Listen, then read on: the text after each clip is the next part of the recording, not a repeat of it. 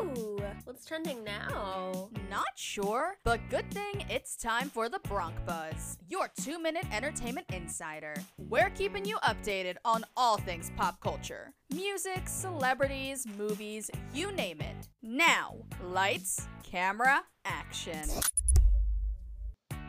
This is the Bronc Buzz, your daily dose of entertainment news and celebrity gossip. I'm Emily Katt. The Shark Boy and Lava Girl sequel was placed on Netflix for streaming during Christmas weekend. The new movie is titled We Can Be Heroes. Unfortunately, Taylor Lautner will not play his role as Shark Boy, but the original Lava Girl, Taylor Dooley, will make a reappearance in the sequel. The storyline is based off of an alien invasion that kidnaps superheroes on Earth. Missy Moreno, a tween, will make an attempt at rescuing her superhero father. The other super kids will team up to save their parents. Are you looking for a new show to binge watch over winter break? Coming to Netflix in January is season 5 of Riverdale. In the season 4 finale of Riverdale, the title of the episode reveals that the group of friends killed Mr. Honey, their new principal.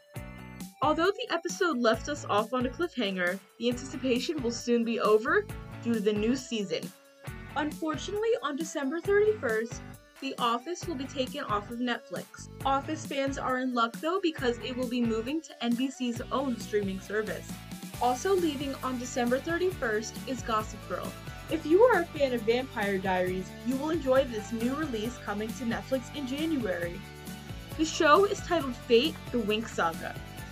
The show is based on five fairies who attend a magical boarding school in Alfea in the Otherworld.